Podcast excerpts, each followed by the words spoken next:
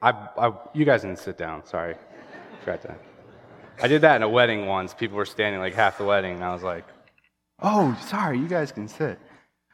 Um, I am curious what the conversation was like when they said, "Hey, let's have Frank preach three sermons on gender, marriage, and sexuality." And then we'll have the youth pastor go preach for the first time. It'll be great. It'll be awesome. Um, three of the most polarizing topics in our culture right now, and I get to follow that. So I'm going to leave. No, just kidding. Hey, I thought what would be appropriate to talk about um, after Frank preaches on sex. And so I thought, let's go with passion. Um, so cue the playlist. I'm just kidding. There's no playlist. If you weren't here last week, you're not laughing because Frank played a very inappropriate song, and we should all, we should all, um, we should all be very upset with him. I'm just kidding. I laughed. How many of you were at trick or treat last night? Should I say twonko tweet? Sorry, if you weren't here last week either, you didn't get that one. This is why you come to church.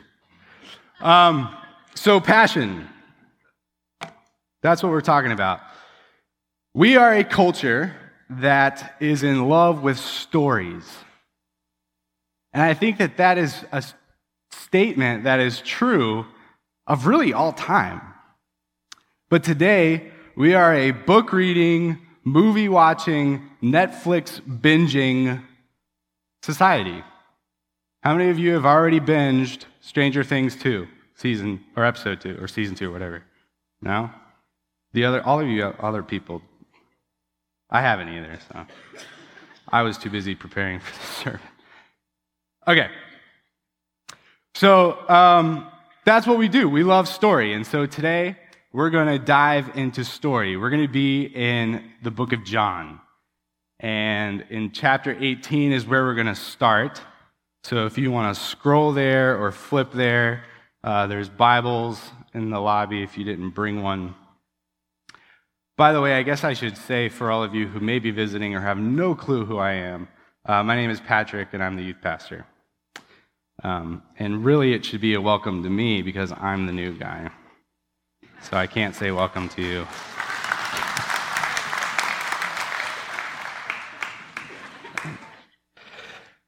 Hey, so chapter 18.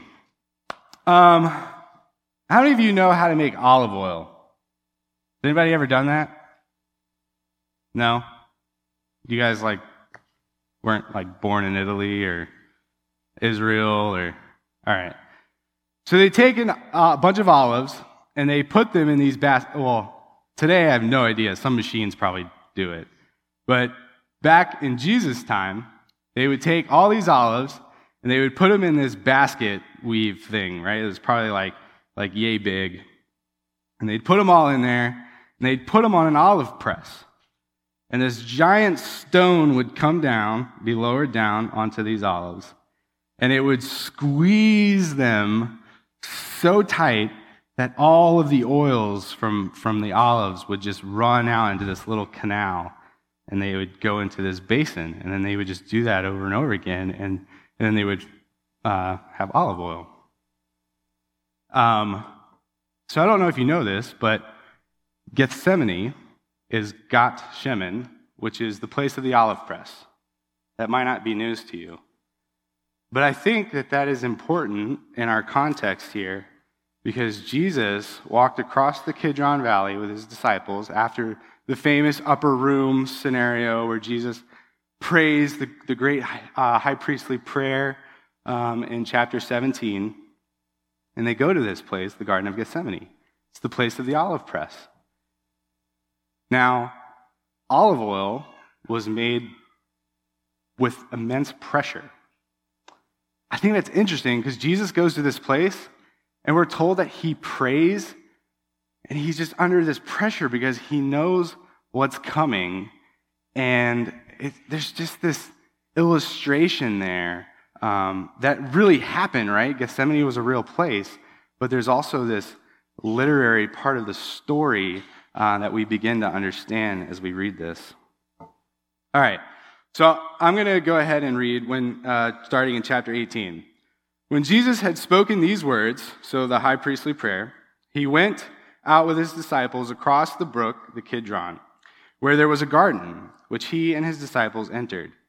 Now Judas, who betrayed him, also knew the place, for Jesus often met there with his disciples. So Judas, having procured a band of soldiers and some officers from the chief priests and the Pharisees, went there with lanterns and torches and weapons. Then Jesus, knowing all that would happen to him, came forward and said to them, Whom do you seek? They answered him, Jesus of Nazareth. Jesus said to them, I am he. Judas, who betrayed him, was standing with them, and when Jesus said to them, I am he, they drew back and fell to the ground. So he asked them again, Whom do you seek? And they said, Jesus of Nazareth. Jesus answered, I told you that I am he, so if you seek me, let these men go. This was to fulfill the word that he had spoken. Of those of whom you gave me, I have lost not one. Then Simon Peter, having a sword, drew it and struck the high priest's servant and cut off his right ear. The servant's name was Malchus. So Jesus said to Peter, Put your sword into its sheath. Shall I not drink the cup that the Father has given me? So, this is our first kind of glimpse at Peter in this story that John is developing in this part of his gospel, okay? And um, I want to be very uh, clear here because it doesn't say that. It says that he cut off his right ear. But I have a question Who draws a sword to cut off someone's ear? What do you think he was aiming at? Probably his neck. Peter was looking to kill this guy who was going to arrest Jesus. Okay? It's very important. Okay? Peter is willing to kill somebody for Jesus. Let's jump down to verse 15. Um, well, I guess for context, let's go into 12. So the band of soldiers and their captain and officers of the Jews arrested Jesus and bound him. First, they led him to Annas, for he was the father in law of Caiaphas, who was high priest that year. It was Caiaphas who had advised the Jews that it would be expedient that one man should die for the people. And so Jesus is being led to his interrogation. Now, Simon Peter, verse 15, followed Jesus, and so did another disciple. Since that disciple was known to the high priest, he entered with Jesus into the courtyard of the high priest. But Peter stood outside at the door. So the other disciple, who was known to the high priest, went out, spoke to the servant girl who kept watch at the door, and brought Peter in. The servant girl at the door said to Peter, You also are not one of this man's disciples. Are you? Notice her question. She made it really easy for him to answer, and he does. He says, I am not. Now, the servants and officers had made a charcoal fire, okay? This is important. Uh, charcoal fire. What, what's the thing about charcoal fires? Like, they smell, they have a very specific, uh, what's the word I'm looking for? Aroma, I guess. All right? And that's going to play in later when we get to chapter 21, which is where we're going. So there's this charcoal fire that Peter's around, and he's got to be smelling it, and he's just denied Jesus one time. Okay? Um, now, sorry. Now the servants and officers had made a charcoal fire because it was cold, and they were standing and warming themselves. Peter also was with them, standing and warming himself. Okay, so now Jesus goes in and he gets questioned by Annas, who was Caiaphas's father, grandfather, one of those two. Um, and Jesus gets questioned and he doesn't deny anything. Watch this. The high priest then questioned Jesus about his disciples and his teaching. Jesus answered him, I have spoken openly to the world. I have always taught in synagogues and in the temple where all Jews come together. I have said nothing in secret. Why do you ask me? Ask those who have heard me what I said to them, and they know what I said. When he had said these things, one of the officers standing by struck Jesus with his hand, saying, Is that how you answer the high priest? Jesus answered him, If what I said is wrong, bear witness about the wrong. But if what I said is right, why do you strike me? Annas then sent him bound to Caiaphas, the high priest. Okay, so we're going back to Peter. Jesus has just encountered the high priest for the first time, and he denies nothing. So we go back to Peter. Now, Simon Peter was standing and warming himself. So they said to him, You also are not one of his disciples, are you? He denied it and said, I am not. One of the servants of the high priest, a relative of the man whose ear Peter had cut off, asked, Did I not see you in the garden with him? Peter again denied it, and at once a rooster crowed. All right. So, Peter, I want you to guys to, to we're, we're looking at this through the eyes of Peter. All right? So he's willing to kill a man. And then moments later, Jesus is bound, arrested, and led into uh, these people who hate him are going to question him. And Peter is presented a question three times to which he denies being a follower of Christ three times. All right? Now, Caiaphas, okay, Josephus um, is a Jewish Roman historian, and he tells us about Caiaphas, and he confirms that Caiaphas was the high priest during this time in Jerusalem. Okay, so they think that they've found Caiaphas's house today in Jerusalem. You can go there. So Saint, the Church of Saint Peter, uh, let me get it right. It's a funny word. Gallicantu. So the Church of Saint Peter in Gallicantu is the proposed site for Caiaphas' house. Why is that important? It doesn't tell us where Jesus went that night because it breaks scene, and then the next time we start reading, he's in front of Pilate and it's early morning. So this is not scripture, but it's recorded in history by Josephus that Caiaphas, this high priest, something that they would do with the prisoners is they would take them to Caiaphas's house, and that's where they would keep them before trial. Now, if you go to this site, um, there's a pit in the basement or the lower chamber of the house. And what Josephus records for us and what they would do is they would take these prisoners and they would bound them up and they would beat them until they confessed to what was being required of them. And if they wouldn't, they would lower them into the pit, cover the, the hole, and the prisoner would dangle in darkness. And then they'd pull him up, they'd beat them, do it again. All night. That's what Josephus tells us that Caiaphas and his minions would do to their prisoners. Now, I need to say it again that the Bible does not tell us that. Okay? We don't know really where Jesus was. I'm willing to bet because they hated him that he was at Caiaphas' house. Um, Psalm 88 is one of the saddest psalms ever, well, written of our collection of psalms. If you could turn there, uh, it was written by Heman the Ezrahite. And so, really, we don't know why Ezra, or Heman, sorry, wrote this psalm. I don't know if he wrote it about Jesus. But given the context of what we've read, and I'm, i apologize, I've read a lot this morning. Peter has denied his Lord and Savior thrice.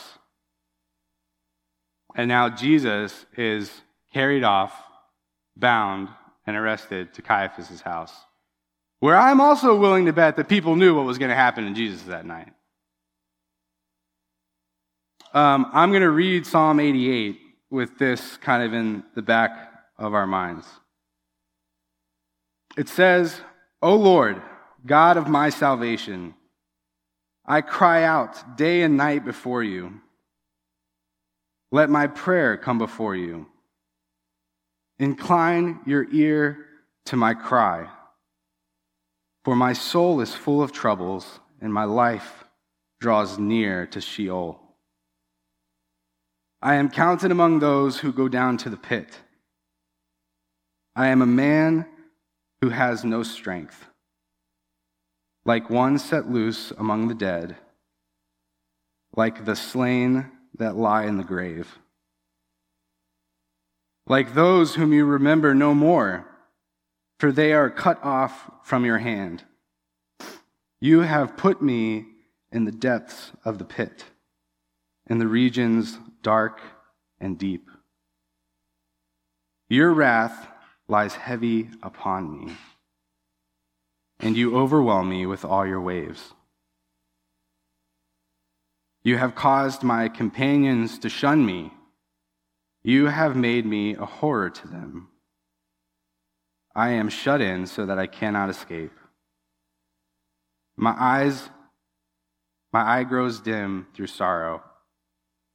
Every day I call upon you, O Lord. I spread out my hands to you. Do you work wonders for the dead?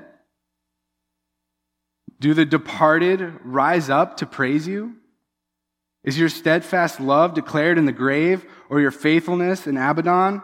Are your wonders known in the darkness, or your righteousness in the land of forgetfulness? But I, O Lord, cry to you. In the morning, my prayer comes before you. O Lord, why do you cast my soul away? Why do you hide your face from me, afflicted and close to death from my youth up? I suffer your terrors. I am helpless. Your wrath has swept over me. Your dreadful assaults destroy me. They surround me like a flood all day long. They close in on me together. You have caused my beloved and my friend to shun me. My companions have become darkness. How many of you do your morning devotions in Psalm 88? Hey, what I want to talk about is, is Jesus is God. Amen? Jesus is the Messiah. Jesus is the second person of the Trinity who took on flesh and became man.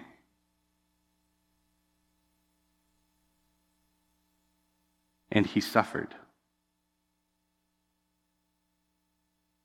Like, this is the saddest psalm. Like, did you hear it? Did you hear the, the desperate call? I don't know what Jesus was thinking in that pit, um, but he knew Scripture inside and out. Maybe he was quoting Psalm 88. I don't know. Um, some of you know this story. Jesus then goes to the cross. Um, if you didn't know that, uh, come back on Good Friday. I don't know. No, let me, let me be serious. Jesus um, suffered. He was then put in front of Pilate. He was mocked. He was scorned. He was spat on. He was given a crown of thorns. He was beaten after probably being beaten all night. And then something I think that the cross is, has, it's become something beautiful to us. And it is. But they took nails and they drove them in his wrists to a board. And they took nails and they drove them through his ankles to a board. And they took that board and lifted it high while he bled out and died.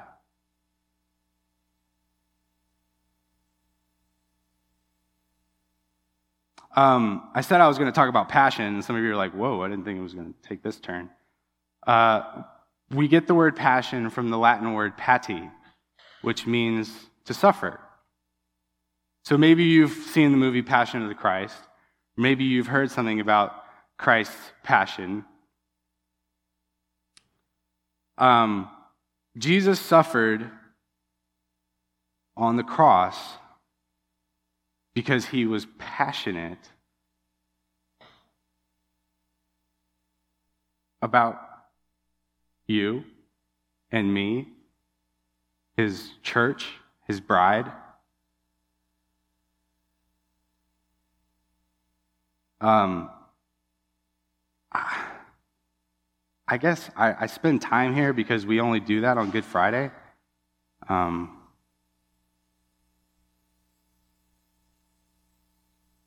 like, I can't, I can't say it to you guys enough. Like, Jesus suffered,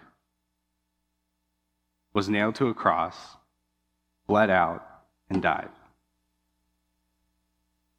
That's heavy. They took him, and Joseph of Arimathea said, Hey, I got a tomb. Let's put him in this tomb. A tomb that no one had ever laid in before. and then um, three days, so Friday night, Saturday, and Sunday, Jesus lay in the tomb. And on the third day, the disciples went, and guys, we sang it in the song. Behold, the tomb was empty. That's the gospel. Jesus suffered, was beaten, was killed, went to a grave, and walked out of it. Do you really believe that?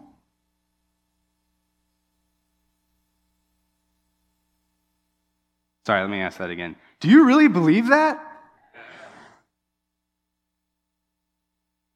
Um, no one I know that's died has come back to life. There's a lot of pain there. And I know that that's true of every one of you sitting there. But Jesus did. Um, so let me say that again. Do you believe that? A man walked out of a tomb. Good. That's good. Are you willing to die for that? We'll get there. We'll get there. Hey, so, so Jesus rose again. Can I at least get an amen or a murmur or something? Jesus rose again. I know that's we reserve that for Easter. Sorry. Um, hey, so then in chapter 21, I'm going to jump. Jesus appears to his disciples and the whole Thomas thing happens. And then in chapter 21, after this, Jesus revealed himself again to the disciples by the Sea of Tiberias, uh, which is just the Sea of Galilee. Um, and he revealed himself in this way Simon Peter, Thomas, called the twin, Nathanael of Cana in Galilee, the sons of Zebedee, and two others of his disciples were together. Simon Peter said to them, I'm going fishing. That sounds like a good idea. They said to him, We will go with you. They went out and got into the boat, but that night they caught nothing. Just as the day was breaking, Jesus stood on the shore. Yet the disciples did not know that it was Jesus. Jesus said to them, Children, you do not have any fish. They answered him, No. He said to them, Cast the net on the right side of the boat, and you will find some. So they cast it. And now they were not able to haul it in because of the quantity of fish. That disciple whom Jesus loved therefore said to Peter, It is the Lord. When Simon Peter heard that it was the Lord, he put on his outer garment, for he was stripped for work, and threw himself into the sea. The other disciples came in the boat, dragging the net full of fish, for they were not far from land, but about a hundred yards off. When they got out on land, they saw a charcoal fire in place, with fish laid out on it, and bread. And Jesus said to them, Bring some of the fish that you have just caught. So Simon Peter went aboard, hauled the net shore a shore full of large fish, 153 of them, in case you were wondering. And although there were so many, the net was not torn. Jesus said to them, Come and have breakfast. This is like, like this guy was hanging on a cross, bled out and died sat in a tomb for three days, and he's like, hey, come have breakfast with me. Have you thought about this stuff? This doesn't happen. It's never happened, except for this one occasion. Hey, come have breakfast with me. Now, none of the disciples dared ask him, Who are you? They knew it was the Lord. Jesus came and took the bread and gave it to them, and so with the fish. This was now the third time that Jesus was revealed to the disciples after he was raised from the dead. Okay. Now we have my favorite segment of Scripture. When they had, wait, sorry, I gotta tell a story first. We have time, yeah. Um, so I got married young. I was 20. Um, my wife is older than me. Um, and on my 21st birthday, we found out that we were pregnant. She was pregnant. But we were pregnant, right? Yeah. Um, nine months later, we had a baby. Well, I should say, Michelle started to have contractions on December 8th of 2010. And I was 21. Um, and we, we prepared, right? We were ready for this. We went to the classes. They told us all of the Lamaze classes, all that kind of stuff. Had fun with it. Labor came, um, and we were kind of like, yeah, we, we know what to do, right? Contractions, we can, all right, yeah, you're doing this, you're breathing, it's good. Um, we should go to the doctor, right? So we went to the doctor, and they were like, you got time, you got time, it's good, you know, go home. So I had this brilliant idea, like, hey, you're supposed to walk, let's go to Home Depot. Um, so Home Depot was like right by the doctor's office. So we went to Home Depot and we are walking around and like every, you know, three minutes or whatever, she like would grip my shoulders and, and I would tell her to breathe and all that kind of stuff. And I'm like standing by the sledgehammer. It's like, it's okay, babe. Okay. And this continues like all day long. And I just like, I didn't know what to do. I was like, I can't help you, but I can tell you to breathe. And then like we went to the hospital when we thought it was time, and they were like, no, it's not time, go home. So we went back home, and it was nighttime, it was like midnight, and I was tired. I was tired. Did you hear I just said that? I was tired. Okay? I was. All right? And so in between contractions, I would fall asleep. And then I and then I'd hear her kind of go, and I'd wake up and breathe, breathe, breathe. It's good, it's good. And then that contraction would finish, and I and I'd pass back out until finally she's like, babe, I think it's time to go to the hospital. And I'm kind of like, at this point, yeah, you said that already. Um,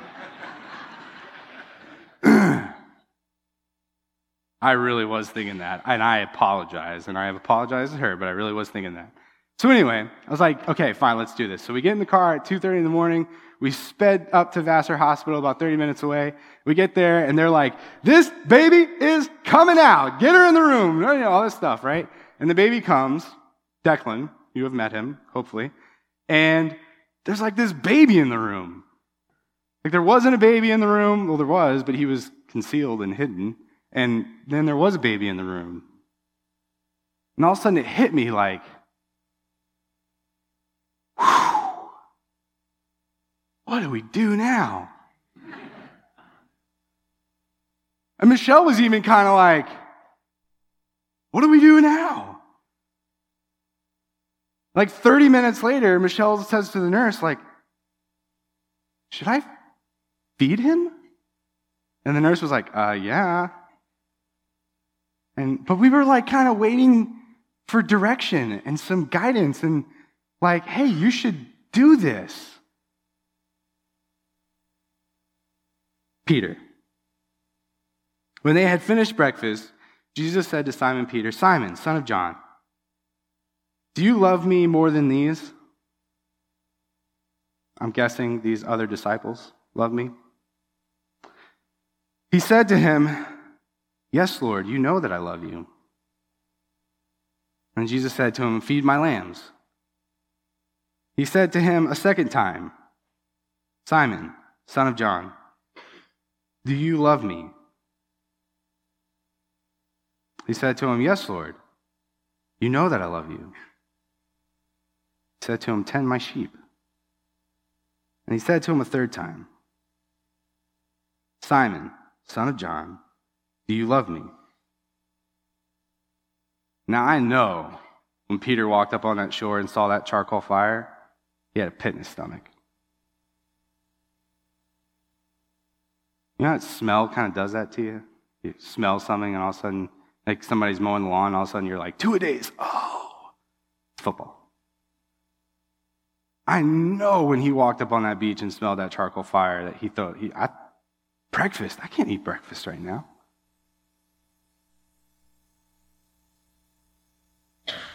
So he asked him a third time, Do you love me? And he said to him, Lord, you know everything. You know that I love you. Jesus said to him, Feed my sheep. Because truly, truly, I say to you, when you were young, you used to dress yourself walk wherever you wanted. But when you are old, you will stretch out your hands, and another will dress you and carry you where you do not want to go.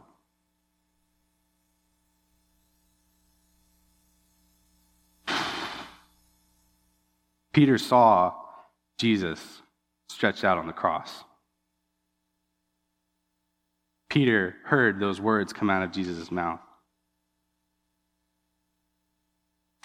Uh, that day on the beach, Jesus redeemed the smell of charcoal. But I can guarantee you that that pit in Peter's stomach didn't go away.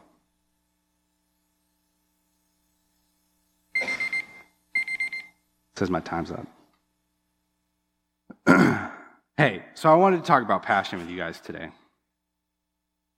Because Peter encountered the risen Lord Jesus on the beach.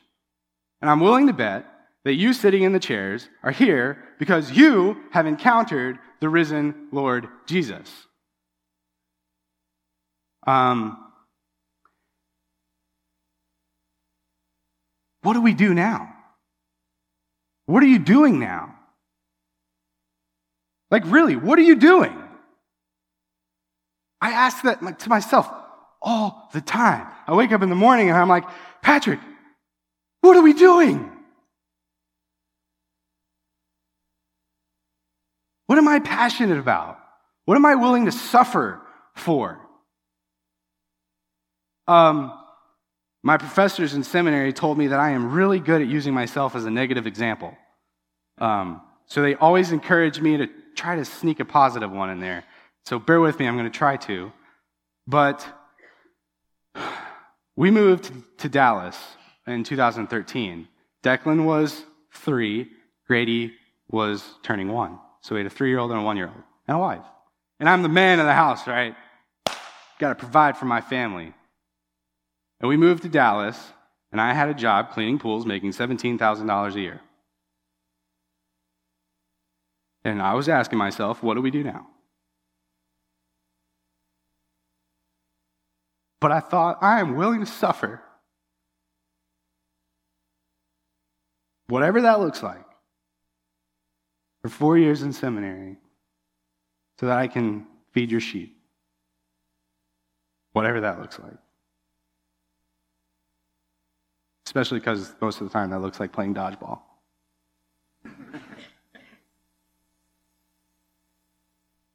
but I ask myself that question all the time. Like, what, are we, what am I doing now? And so, my question, because we've seen this, right? Jesus suffered for you, for me, for us, for his church, throughout all time. From Acts 2, Pentecost, boom, church on. He suffered for his church. And we are called to do something if we believe in him. If we consider ourselves the bride of Christ, I don't care how old you are, if you're Declan and you're six and a half, or if you're Addie Mae Butler, my grandmother, and you're 93, you're called to do something. And I think what happens is we don't know what to do. So we just say, well, I'm going to go fishing. And so I want to help you think through this. And I really want you to think about like, like what are your spiritual gifts? Where's Pat Wood? Are you in here? Like, is your spiritual gift gift gifting? Like, looking up gifts on Facebook. It was a funny article he posted on. But what's your spiritual gift? That's a hard question, right? Because we flip through the Bible and we're like, well, okay, here's the list. Uh, hospitality, that one, that's me. I'm very hospitable. Um, or we go, we, go, we go online, we go Google and go, Google, tell me what my spiritual gifts are. And then you answer a bunch of questions, and Google's like, you're hospitable. Um, and then, so then maybe we think, well, what am I good at? Like, what, what has God talented me with? But I think it's a little bit more than that. Okay? It's finding out what you are willing to suffer for. Because Jesus suffered for you.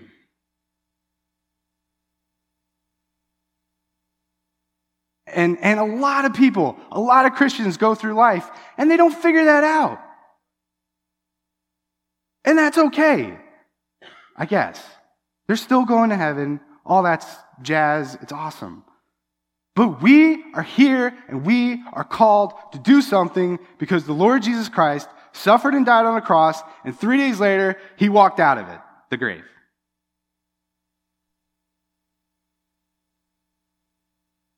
Um, I also wanted to say, because I have six minutes, um, a lot of times what we do in church is we say, Oh, I don't have to do that because we pay a salary to Frank Taylor. And he's called to do that. And he is.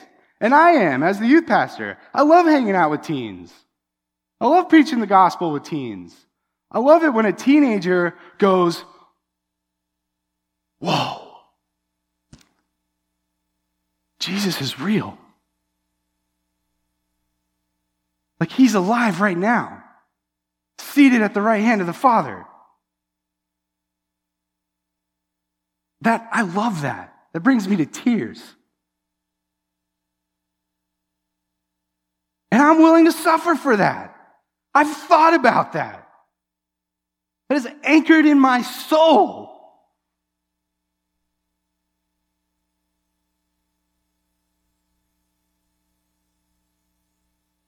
And so I ask you this week to sit down with your Bible and a cup of coffee, as Dave Baldwin would say. Make sure you get it from Furnace Hills.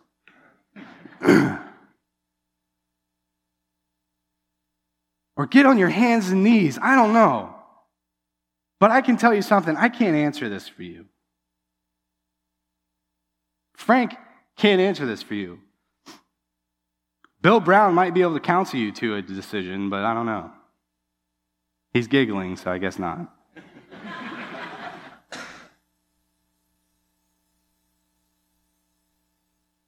And then, so wrestle with it, but then like, like, bring it to your fellow believers.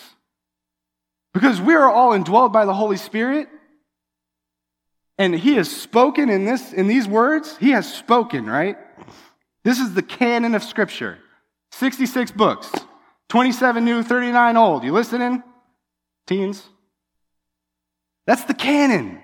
He has spoken in it. And he uses all of us as believers to affirm one another of what he has said. Okay? And so when I was, however old I was, 19 or 18, and I said to my pastor, I, I think that God is calling me to be a youth pastor, even though I'm a youth now. Um, but I feel this burden in me, and I don't know what that looks like. And, and you know what? He prayed about it. He talked to other believers in our church about it. And he was like, we were waiting for you to come to that conclusion. That's what it looks like. And so wrestle with this this week. What am I willing to suffer for? And then talk to people about it. See what other people are feeling. Yeah, I can see you suffering for that. Or, you know, we, got. I think we got to talk some more. Or maybe you need to go see Bill Brown. I don't know. Okay? Um, can I pray?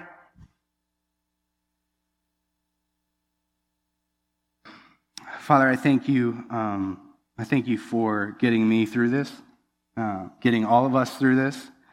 Um,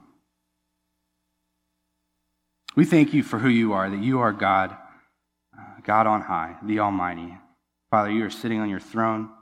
Jesus, you are alive and standing at the right hand of the Father, and you are the only reason that we can talk to the Father. Spirit, you are urging each one of us this morning to worship.